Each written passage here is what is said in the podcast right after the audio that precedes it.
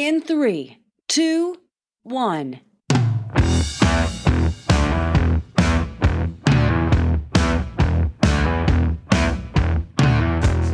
For business owners, making sales is the mark of success. But if you're not keeping up with the back end, you might not have anything to show for it.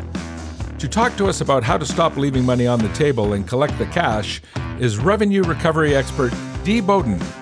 In this episode, Dee shares valuable insights and strategies on how to improve your billing and collections process, avoid common mistakes, and ultimately increase your revenue. So, whether you're a small business owner or a seasoned entrepreneur, Dee's expertise will help you streamline your cash flow and achieve greater financial success. Join me now for my conversation with Dee Bowden. Well, hi, Dee. Welcome to the program. We're glad to have you. Hey, thanks, Michael. Glad to be here. Now, where are we speaking to you from today? I'm in Maryland. Maryland. Gone to the bay there and had some crabs and Yeah. lovely. Cut up all your fingers with all the salt on those things, though. Oh my But- gosh, yeah. but, you, but you can eat trays of them. Well, thanks for being here and talking about collect the cash. You're a recovery consultant. You work on revenue recovery. You help install systems into organizations and companies and small businesses. And I thought it would be interesting to have you on because we have a lot of listeners who are entrepreneurs. They have side gigs, they have side hustle, they work for companies and organizations. And you have a very unique take on what you do. And I thought it would be very interesting to have you on becoming preferred because it's all part of that service and that experience the customer has with the organization. So let's yeah let's start with how you got there so he's going through school and you decide hey i've got lots of directions i can go in my life i'm going to go this way how did you get to where you are today Great question, Michael. So how I got here is this. So the backstory is, so let me do it this way. So I'm originally from Boston. I'll give you the fun facts first, and then I'll, I'll answer that. So Sure. the fun facts are, I'm originally from Boston. Great Uh, town yeah, B Town. So I'm originally from Boston. and I live in the great state of Maryland. My fun facts are that I love smooth jazz, Ferris wheels, and great wines, both the red and white. So those are the fun facts. Now, how did I get here? How did I get here was basically through my career. So my career started off doing accounts payable for an engineering consulting firm, and then I became a contract administrator. And then I learned that everything in business is always handled through a contract. And then, of course, the big story that got me here is I'll give you that in a second. But the second story was this. So working for an engineering consulting firm, I became a contract administrator, and the construction division was building a water filtration plant up in Hemlock, New York. And the project got stopped because of invoices not being prepared properly. And hundreds of thousands of dollars got held up because the invoices were not submitted right. The city of Rochester was like, we're not paying you until you fix this. And I began this whole thing of, oh, you have to solve problems. You have to do customer service. And then I had to express gratitude to the person who told me why they were holding up the money. And it's just so funny. So those three skills have been a part of this entire process. But the real story, which is what everybody wants to know, was like, how do you get to collect the cash? So about 15 or more years ago, I used to work for a small IT company outside of Boston where I'm from. Michael, you've worked in corporate, you know how it is.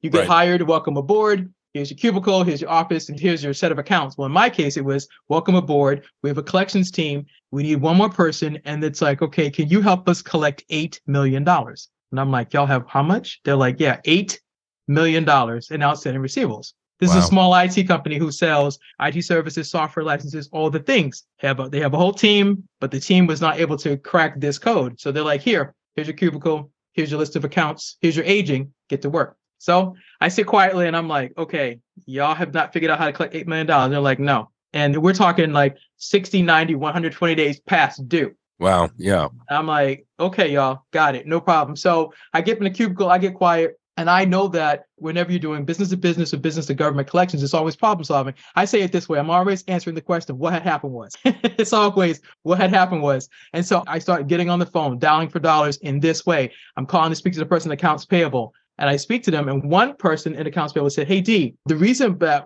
of the $8 million, $2 million is held up is because we changed our billing system. It'd be going from saying using Microsoft Excel to say using QuickBooks. And they sent out an email to all the vendors saying, Listen, we're changing billing systems. And in order for you to continue billing us, you need to reformat your invoices from the old system to the new system. We'll re upload them and we'll pay you. And I said, So when did you notify everybody? I'm like, Oh, we sent out two months ago evidently either A, the company I used to work for never got the email, or B, it ended up in spam, or C, somebody was just like, that's not that serious. Well, with one phone call, I recovered $2 million right by problem solving, by asking the question. So I take that email to the comptroller and she says, Are you serious? We can get $2 million back if we just reformat these invoices and resubmit them. Yes, yes. So in 60 days, I recover $6 million. And then the CEO says, we're going to have a chat. Now you work in sales. So sales gets commissions. AR right. might get a bonus. Well, I'm thinking if I've collected my six. The team has collected all their money. We're coming downstairs. I'm thinking he's going to tell us all, hey, everybody's done great. We're getting bonuses, you know, commissions, all the things. Nope.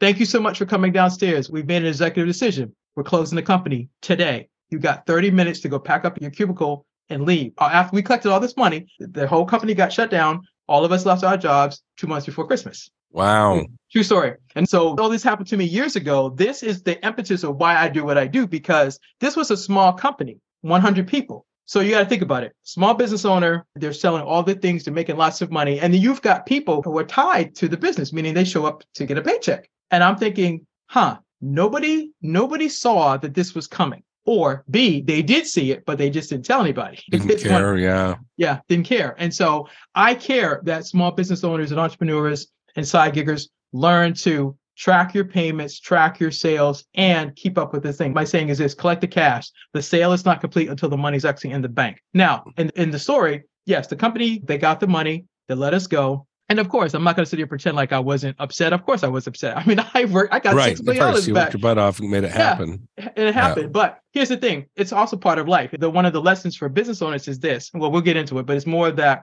you have to know the state of your accounts. How many sales you have? That's one thing. But more importantly, how much money is out there and how much money is owed to you. You have to have a tracking system, which we'll talk more about that in a little bit. Yeah, staying on top of it. And it's interesting because people don't talk about this, and I think you have a very interesting take on it. It's one of the fundamentals and pillars of a successful business is your financial system and your processes. And outstanding invoices are more common than most people realize. And what are some of the most common reasons that you encounter in your work for why business or corporations aren't paying their bills in a timely manner? Oh, great question, Michael. First thing, reason why they're not paying them, proper invoices. If people don't learn how to submit a proper invoice, and the proper invoice is the name of your customer, the contract number if you have one. What are they buying from you? It's sneakers, services. You have to notate that. How much is the invoice for? And depending upon if you work in corporate or government or not, there's usually like a period of performance, like what you know, right. deliverable and that part. And then the remittance information. Who are they supposed to make the check out to, or EFT it, or ACH the payment to, and then how much is owed.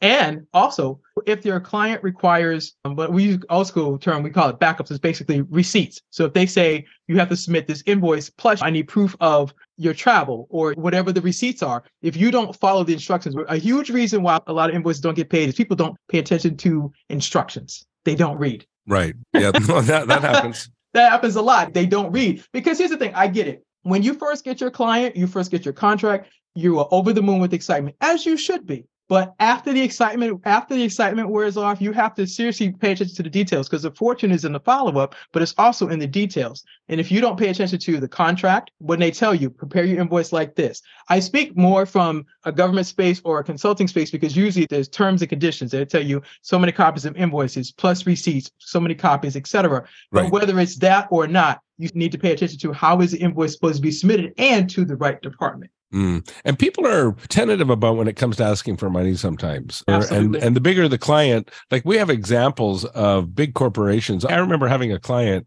where we sold him a six-figure training deal. It was big. We were excited. We were excited to have him as a client. It came the big day for us to get our check and it didn't come. Mm-hmm. And I remember calling the executive and he says, "Oh, we'll have it for you." And I'm going, "Well, you've already violated the contract." I'm not getting on an airplane. And I had to fly to this location across the country to go do it. And I said, I'm not coming until this is done. We're going to have to delay. And he goes, Well, we can't delay. We've got a whole team. And I go, But we're just getting started. This is day one of our relationship, and you guys aren't keeping to the terms. Mm-hmm. So I said, Let's start over. And when this happens, we'll show up. So he phones me back an hour later and he goes, I will pick you up at the airport and I will have a check with me, certified check with me. So I said, Okay, fair enough. But I said, If we don't have that, I said, I'm not going on stage. I'm not doing the work. It stops. So just so you know. Right. And because unacceptable. And we kind of we did it nicely. I mean, I'm of course had a good relationship with him. And he picked me up and he had the check and that was it. So over dinner, he tells me and he apologizes.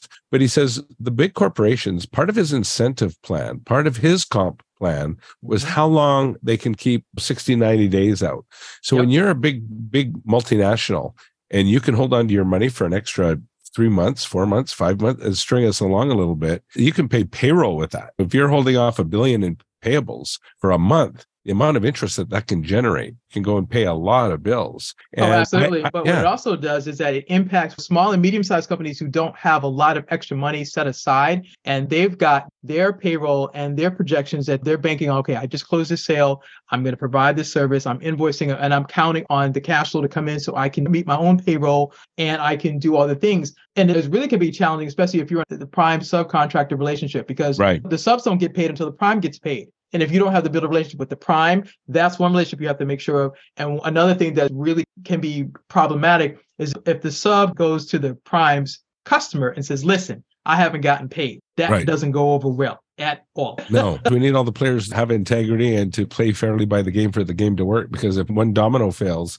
well, it's kind of like we just saw a run on banks where Yeah. everybody ran on the banks, right? And there's no money to pay and then make payroll. And small businesses are counting on this stuff. And of course, they're dealing with those issues. Interesting.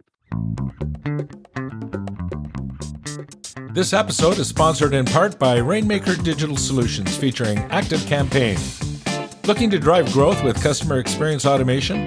Active Campaign, the number one marketing automation platform for e commerce, B2C, and B2B companies, gives you the email marketing, marketing automation, and CRM tools you need to create incredible customer experiences.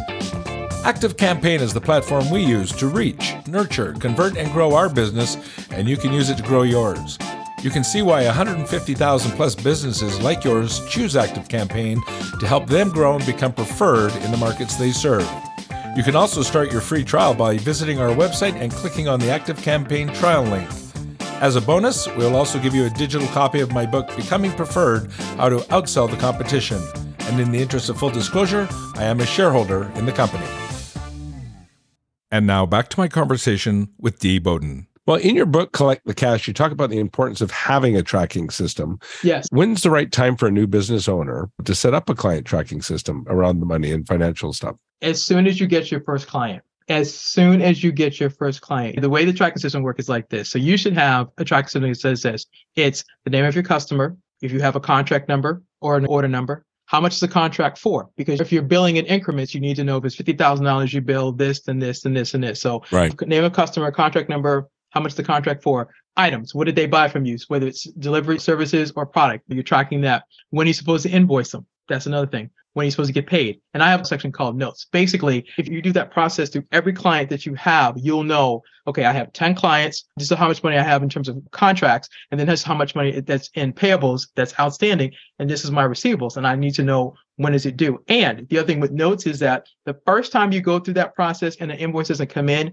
what's the reminder that's going to make you or somebody on your team do the follow up? Because the fortune is always in the follow up, whether it's calling accounts payable, whether it's submitting a copy of the same invoice revised, whether it's saying, okay, did you get everything or A, B, C, or D? Is there an issue with the invoice? Because sometimes what happens is, unfortunately, because we were talking before we went live, a lot of people are so excited about getting their sale. But after they get the sale, the hype of the sale drops, and then it's the mechanics of the contract, the invoices, et cetera. Paying attention to the details of your invoice is so important. I can't tell you the number of clients on the corporate side and the government side who are like, "Oh my gosh, I haven't gotten paid." They get on the phone with somebody and they tell you, "Oh, the reason we haven't paid your invoice is because you're missing the contract number." Some of the details I just went through, and they're like, so I'm not getting paid because of this. Right. Yes. Because here's the thing. Just like we have your phone. Okay. So all y'all who are listening, whether you're team iPhone or team Android, you will appreciate this. When you walk into the phone store, they usually welcome you. Uh, hey, Michael. Hey, Dee. Welcome to whatever phone store it is. What brings in today? You usually say, Hey, something's not working with my phone. The person at the store, first of all, they verify who you are, driver's license, scan your information in, confirm your account. Then they'll go into, Hey, you, did you know you're eligible for an upgrade? You're like, I wasn't looking for an upgrade. I just wanted to come in and get this thing fixed. Okay. Well, the beginning of the sales process already started. As soon as they say to you, you're eligible for an upgrade, they plant the idea. Then Yeah. you're like, okay, well, my phone's two years old, but it's working fine, whatever. But hey, okay, I'm thinking about it. So a new phone, walk around the store real quick. You walk around, you're like, hmm, I did find a new phone. All right, I'm eligible for the upgrade. I can take the credit from this old phone, put it toward the new phone, pay the difference. I'm into a new phone. So first is a sale. Second is a new contract. Every phone that we have has a contract with the phone carrier. Right. Third, order entry. The person who's doing the business with you, if you get a new phone, they have the barcode on the back of the box. They scan the information, which enters all the information into your account, which is now you had a Samsung, say 20, now you're on Samsung 23. Order fulfillment. They had 10 phones, now they keep track, now they're down to nine. So you got sale, contract, order entry, order fulfillment, accounts payable. Hey, Michael, when would you like for us to invoice you? Which is basically accounts payable. The company bills you. You say, hey, I pay all my bills on the 25th of the month. They set that invoice date in the system. So that's accounts payable. The company bills you. And with that invoice comes your contract, your terms and conditions, and how much is owed. Accounts receivable, which is collections, which is what I do. You tell them you're going to pay them on this date. You pay them. And then the last thing is notes. So sales, contracts, order entry, order fulfillment, accounts payable, accounts receivable. And I jokingly say before you leave the store, the cell phone store, you have to go over to the counter and pay for it either by cash, credit card, debit card, and you're waiting for these two magical words, transaction approved, because you're not leaving until Right. all of those things are in order. And then you leave the store happily as a new customer. But what I just described is that's the tracking system that I just went through a few minutes ago. What I just described with the cell phone, that's what every small business owner needs to do. What are you selling? What's your contract? How do you fulfill orders? How do you keep track of your inventory? How do you bill? How do you get paid? And then transaction approved. The cell phone story is a perfect example for anybody who's thinking, okay, well, how am I supposed to track this? If you just take your cell phone, everybody listening to us, that's what happened with your phone. That- Right. That, very Well, that's a good example. That's a good example of a model of all the steps. I actually just went through this literally last week.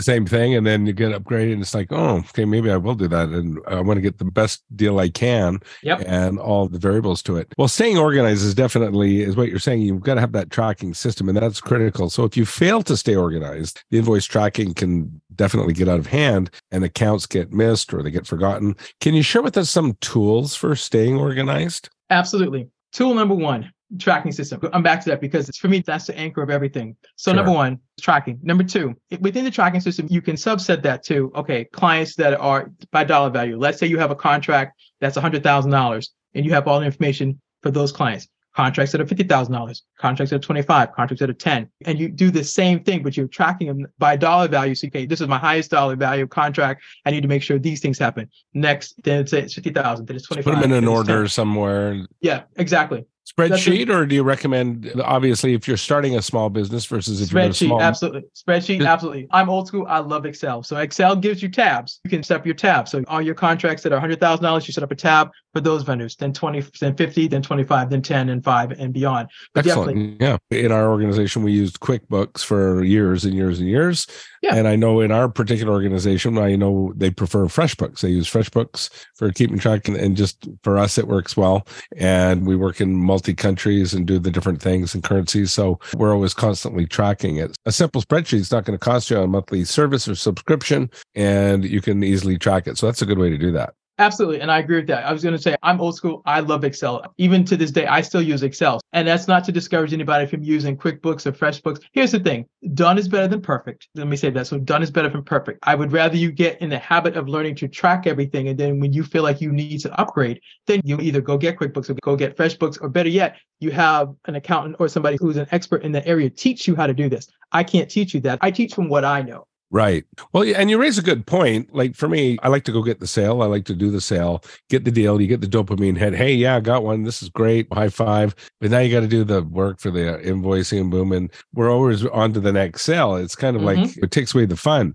Yeah. So typically I'll do that the next day or in the next morning. I'll put the details together, send it off to the invoice team, and they'll prep the invoice. They'll review it back with our sales folks. And then once it's reviewed and it's okay, out the door it goes. Right. Right. And we always require deposits for our work. So Mhm. typically, if we don't get the deposit, there's no work that starts. Contract doesn't start unless there is a deposit. Let me interrupt you on that. That is such a valuable point because this is something I wish people understood that there's nothing wrong with asking for the money up front. Right. Because here's the thing, I'm going to kind of veer off a little bit. I think what happens is for a lot of people that are listening, a lot of people get really sensitive about money, but you're in business. The reason you're in business is to serve and to make money. It's that simple. But unfortunately, what happens, I think, is that because people don't want to come across aggressive or salesy or whatever the term is. But here's the thing I'll give you a perfect example. If you own a home, and let's say somebody is coming in to do painting in your home. And when they come to your house, they'll usually tell you, we're going to come over, we're going to give you what? A quote or an estimate. They're going to walk around and tell you, we can do so many rooms, it costs this much money. And before they get the first paintbrush, before they put down the cloths, anything, they're going to tell you, before we can get started, we have to have what? A deposit. And then they'll give you how much it's going to cost them, how many hours, how many people, etc. And they'll tell you, let's say it's $2,500. And for us to get started, we need a $500 deposit. And you make the decision real quick. Either you're going to pay $2,500 and you're going to space it out or you're not. But here's the thing you're not getting anything painted until you make the deposit. And they're also, if you don't keep up with your payments, it's real simple. Your house is not going to be completely painted. Well, your cell phone example is a good one. I did all the paperwork and it said, okay, due today. Right. So we'll do this and due today. There was a percentage that was due today. And if you're going to get your house built, you're going to buy a car, anything, there's always a deposit that is the beginning of the transaction. If you go into a restaurant, they'll serve you for then you pay, but you pay today. There's Right. no credit terms are established for that unless those terms have been negotiated or whatever. But I think it's good policy to get your money up front. And most companies expect it too, don't they? I think if they do push back a little bit, I just acknowledge their pushback and go, oh, that's great. We appreciate it. But we found that this works best for everyone involved and it keeps us ahead because we don't want to spend our time trying to collect it. It's- Exactly. we're always ahead of our clients. So if the payment stops, we stop and we're covered. So we're never having to chase anything. Well, that makes sense. And like I say, there's some good strategies there. Now, you've said in your book, and I thought this was an interesting take on it, that collections and invoices an extension of customer service. Absolutely. And know. I, thought that's interesting. Why do those go hand in hand? Number one, they go hand in hand because it's been my personal experience. So, for example, all of us have had great experience with customer service. All of us have had horrible customer service. Right. I believe that customer service and collections go together. For example, I have to build relationships, just like I had to build a relationship with you before we did this interview. I have to build relationships on behalf of my customers. And so, customer service and collections go hand in hand. So, if I get hired to collect, let's say, $10,000, I'm acting on behalf of my client. So I'm doing customer service. If the invoice was not submitted correctly, if they ordered 10 sets of sneakers and they only got eight, I got to do problem solving to figure out what happened to the other two sets of sneakers. I need to act as if I'm working for that customer. Of course I am, but I'm just saying it for the sake of the audience that I'm working on their behalf because I want to make sure that the interaction they have with their customer, although it's me, it needs to be seamless. And I learned that customer service with collections, B2B collections is this. It's the thanking the person for taking your phone call. It's the helping me solve the problem. It's the, okay, you know what? I, I didn't even realize we made a mistake and we didn't prepare the invoice properly or we sent it to the wrong thing or whatever. Customer service, what we're used to when we call into customer service for whatever issue we have. One, somebody is listening to our story. Right. And the good customer service is I want to hear your story. I'm going to apologize for whatever error was made or whatever inconvenience you've had. And then I'm going to personally or make sure we as a company fix it. Because I say it this way in these social media streets, it takes somebody 30 seconds or less to go live and talk about the bad customer service, the bad experience they had, et cetera, et cetera. And then the reputation that you have built gets destroyed because of one bad interaction. That's one. Number two, I just believe, I guess because I'm old school and I also just believe that customer service is the thing that we were taught basically as kids. I mean, your last name is Vickers. I'm sure if your parents raised you like they raised me, it was like, okay, when you leave this house, you represent the Vickers. And however you interact with people, if something goes left or right, I'm going to hear about it. Same thing with me. My last name is Bowden. It's like if something went wrong in the streets, it's like, hey, I'm calling the Bowdens. Okay, we're not having that. And those of us who have worked in corporate, we know that customer service is everything. And now they call it the customer experience. What we want to do is get ahead of any problems, get ahead of any concerns. And if you've made a mistake, I'm old school. Say you're sorry and fix Yeah. it. We messed a up. sorry Sorry, apologize, move on. Yeah. Yeah, Yeah. exactly. Absolutely. No, that makes sense. And I could see it as part of the customer experience. We want it to be good because if we could have great salespeople, we could have great service delivery people, and boom, and all of a sudden they're they're dealing with somebody who's really negative or nasty. It's like, whoa, wait a minute. Like what happened here? Start with a nice approach because it doesn't have to be aggressive. And we start with the niceness stuff all the time. I mean, just get more with honey than you do with vinegar, I guess, right? Oh, Um, absolutely. I think also the reason I put collections and customer service together is this. When most people hear the word collections, especially on the consumer side, they think of people that are aggressive, that just are out to Right, out, exactly. dollar for dollars, dollar for dollars. got a negative connotation to it. And it's huge. And so when I talk about collect the cash and when I talk about what I do, I'm talking about from the business perspective. I'm talking about basically if you're in corporate, you're talking about a chief financial officer, a collections manager, accounts receivable people who are dealing with relationships who have to figure out the problems, all the things. Let me say this. Are there people on both sides that can be aggressive and all the things? Absolutely. Because listen, sometimes month end, you, you got to meet your quota. But I just happen to have learned through experience that the more that I have built the relationships, the more that I've come back and said thank you, the more that I have gone the extra mile to fix whatever problem it was. That's how things turned for me because I tried it the other way and it didn't work. And I was like, yeah, this is not working. So, okay, what does work? What works is relationships. And I've had people come back and say to me, Dee, no one ever comes back and says thank you. And I was like, hmm, that's a differentiator. You I'm asked me about what made you preferred, coming back and saying thank you. Well, and if the money is tight, but let's say I owe my small business and money's tight or the pandemic hit or whatever external thing could be flooding like in California, you Yeah. know, the weather issues, whatever it is, and I can't pay all those bills. Well, communication comes in handy.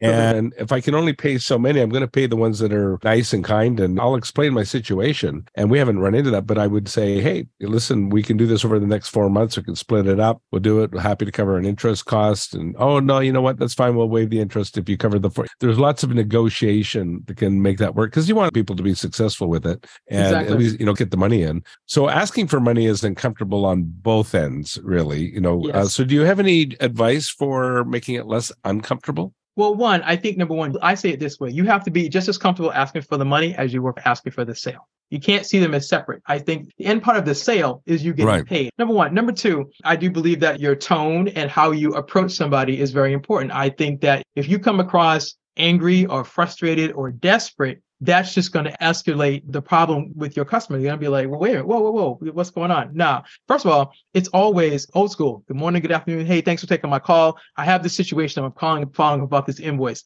Or in the reverse, if you're a client that owes you money and they tell you, listen, I know I owe you $10,000. I can't do this. Okay, what can you do? You mentioned earlier about partial payments. I'm old school. I feel that some money is better than no money. Now, if you take a partial payment, I believe you need to document that in email and say, okay, we agreed to it was originally 10, you're only paying two, you still owe me eight, and it's going to be paid out over X amount of time. And if there's any more services due, those stop until the payments come through. You cannot be afraid to stop working just because you're not getting paid. And then here's the thing if you're not getting paid, if you don't get paid, if you don't handle that part, you can also end up losing more money. You're not just losing Right. money, you, you lose the relationship. It's like we've seen it even with leaders where people have built businesses and don't pay their bills, but then they get deeper and deeper and they get the hooks in you. And you're thinking, hey, I can't walk away from this. So I got to finish the job or I'm not getting paid at all. And they Mhm. take the risk and then they end up not getting paid, having to sue the contractor or sue the business owner. And if it's an unscrupulous owner, and we've seen this, it happens time and time again, and people end up losing their shirt and end up going out of business. When you find yourself behind on collections, Mhm. and say you've ignored it or it's one of those things you just hate to do what's the value of goal setting as a first step for tackling the problem Oh, great question. Number one, I believe goal setting is this. You need to figure out how much is owed. I come from the invoicing net term. So how much is net 30, 60, 90? Goal is, first of all, net 30. I personally believe those are the fastest ones you can collect. Number one, because the Right. faster you can get the money in, the faster that builds momentum. Number two, I'm going to work both. I work net 30 and net 90. I'm doing both because the goal is to get money in for that month because you still have obligations. You have payroll Cash and all the things, Mhm. cash Right. flow. And so the goal is how much money is owed and whether it's net 30, 60, or 90, start working those. And I believe in wins. As soon as you get your first win, you need to celebrate that. People are like, Are you serious? Absolutely. You have to celebrate that because here's the thing you get the momentum going. And then once you get that first account collected, you're like, check. In your tracking system, you would be able to say payment received, next Right. one, and next one. And you keep going. And what that does is it builds momentum. And whether it's you, the CEO that's doing it, or you, the small business owner, or you have somebody that you train to do it, when you teach them how to do it well and after you celebrate them for getting money in for the business, you show them that, listen, I value what you do. that's a good point just like the sales team does and keep it as an extension of it and that's the angle that i find really interesting here. We've always thought it as a necessary function for companies and yet it really is an extension of that because it's a necessary part. So i like the angle. As a small business owner you've got people who have maybe got a side hustle a side gig and they're wearing lots of hats. You're Mhm. wearing the sales hat the marketing hat the accountant's hat all kinds of things. And a lot of times we get exhausted and we feel beat up. But if i'm a small to medium business owner when would I begin to enlist help with accounts receivables? And when would I start to look at building a team? Is there a right time where I should be, hey, you know what? I need to farm this out. I need somebody who knows what they're doing. And what should I be looking for when I do seek to outsource that? Great question. Number one, I would say as soon as you get to your first $100,000, you need to start looking. Because basically, I believe most of us can usually handle up to 100K. Because think about it. If you were able to get to 100K by yourself, That means you know the systems pretty well. You know all the things. But if you're planning to go from 100K to 250 and beyond, then just as you are all of the different components, now you need to basically create your little chart. Okay, who's good at sales? Who do I know that can help me with sales? Who can help me with marketing? Who can help me with billing? Who can help me with this? And then how do you find them? Well, one, referrals you have a network. Most all of us have a network. I mean, most of us have always done something by this. Hey, Michael, hey, Dee, who do you know? Right. But who have you used? And how's it worked out for you? If your friend says, you know, I didn't have a good experience or the customer service wasn't well. Won't recommend or, anyone. Yeah, exactly. Yeah, exactly. If there's any issues, then number two, some of this is going to be trial and error. Because I mean, even if you get the best referred person, they might have been great with that person, but they come into your business and it's like, ooh, this is different. I'm not used to this. And you have to be willing to teach them how your process is working, what your expectations are. The worst thing you could do is bring somebody in. You don't sit down with them, explain to them, listen, this is how this business works. We do this, this, this, and this. So for example, we always do follow-ups day after we get the sale. We always make sure that the invoice is prepared properly. You have a list of what you always do. And if you're not willing to convey that, that's going to be a problem because you can't expect because that person comes in, even though they say they're a great bookkeeper or they're a great biller or whatever, they know how to do billing generally. They don't know how to do billing in your system. And part of how you do customer service for them is teach them your way and set them up for success. And that means if you have to dial back a day and teach them, then teach them because here's the thing, they're an extension of you and of your business. If you want your customer experience to be better, what you do on the front end reduces the stress on the back end. What I hear you saying too is train them on your process, you set an operating procedure, how you do it, but also the philosophy of how you deal with it Absolutely. and how important is it and that it's an extension because that's new. That's a new concept. You don't hear that too much. It's always, oh, you got to talk to payables. Or, that's why I think your angle on this is good. If you were going to be putting together your most ideal collections team and you're going to build a team, what are some of the key characteristics you'd be looking for? Oh, I need somebody that's, first of all, energetic. That's for sure. Just like Two, you. Just like Yeah, me. Just like me. Yeah. well, one, one, they need to be energetic. Number two, they have to have a customer service approach to this. Number three, Customer centric focus. Sure. yeah.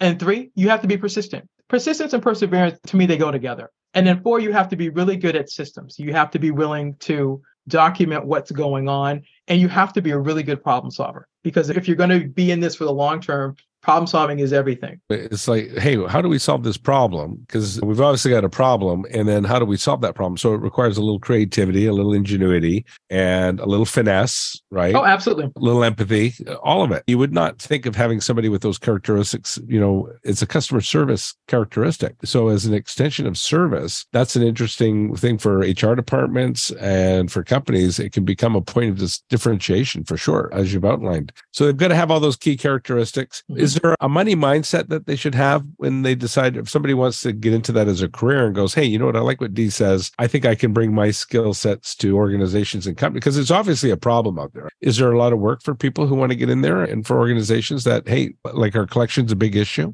Absolutely. So first of all, if you go on indeed.com, punch in the word accounts receivable, job, job, job, jobs come up all the time. Same thing with ZipRecruiter, all the things. So yes, it's an issue. I think the mindset you have to have in this is that you are there to see the company win. For example, when I go back to the second story I shared about me working for that small IT company, when I went to work for them, I was excited because number one, they were a small business. I didn't know a lot about small business at the time, but what I saw was a small company that was serving in this community. They did things in the community, but also they were providing jobs for all the people that came to work for them. And I thought, okay, I can get with this. And I happen to like problem solving. So Right. if you're going to do AR, accounts receivable, one, you have to enjoy problem solving. I think it's this you have to enjoy problem solving, you have to enjoy the finesse of building relationships. I think you also have to have a sense of, I'm not just here to solve the problem, but I'm here to get to resolution because you can solve problems, but then you can have repeat problems. I think part of it is also learning that how can you improve the process? Like the way I look at AR is I look at it as yes, it's problem solving, yes, this customer service is gratitude, but I'm also looking at how can I improve the process? Because if you think about it, for example, if you keep getting the same errors over and over and over again,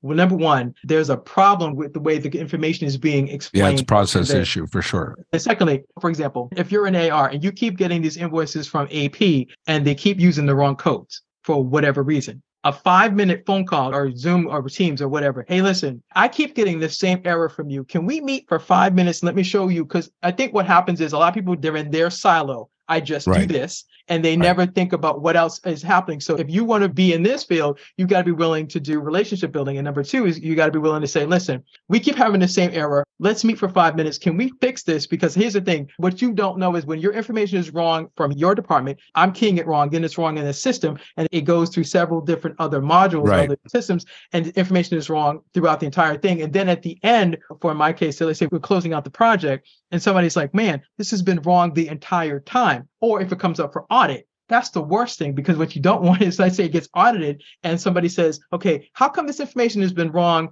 for a year or two years or three years? And somebody's like, man, the famous line, no one ever said anything. Right. Right. that yeah, part right goes- there. Well, and you've obviously seen lots of different systems, lots of different areas. You see the similar things. It's kind of like doing dental work. Fillings and filling, they're just a different mouth, right? Yeah. Let's talk about Dee Bowden consulting and your revenue recovery consulting business and your practice. And why and how do companies engage with you? Well, what they do is number one, they'll schedule a call and they'll talk to me about how much AR is outstanding. And we can do one or two things. They'll say, A, we'd like to outsource it to you. B, can you come in and can you train our teams? Or three, can you work with us for say 90 days and help us understand where we're missing it? So you'll find the holes in their process, you'll find the thing and help them fix their issues. Right. So do that. So you're training their people, you'll engage them, you'll install your methodologies, your processes, and everything along that. And what's the best way for people to find you, Dee? www.collectthecash.biz forward slash book. Yeah. And we'll have all that in the show notes too. So that's just awesome. And a good reminder too, because I know as entrepreneurs, a lot of times if we're having really good months, we don't pay too much attention to things. We let them slip by. You think, hey, sales are rock and roll, it'll take care of itself. But over time, that mounts up, and all of a sudden, you've got a headache before you know it. So get on top of it. And for companies that are setting up or growing, or entrepreneurs, or any of our listeners, if they want to set up that structure from the get go, they can reach out to you via the website, and you're available to help guide them and show them what's important and essential to be in there. So encourage them to do that because I know you're really passionate about the subject and you got some great tips and advice on that. And the book is Collect the Cash by Dee Bowden. Dee will have everything on the website on the show notes for them to get hold of you. Thank you so much for being our guest today and sharing with us Thank some strategies and the importance of collecting the cash and staying in it and what it means to business. Appreciate you being here. Thank you so much. Appreciate it as well. This podcast is created and associated with Summit Media. My executive producer is Beth Smith, and director of research, Tori Smith. The fee for the show is that you share it with friends when you find something useful or interesting. This podcast is subject to copyright by Summit Media. Goodbye.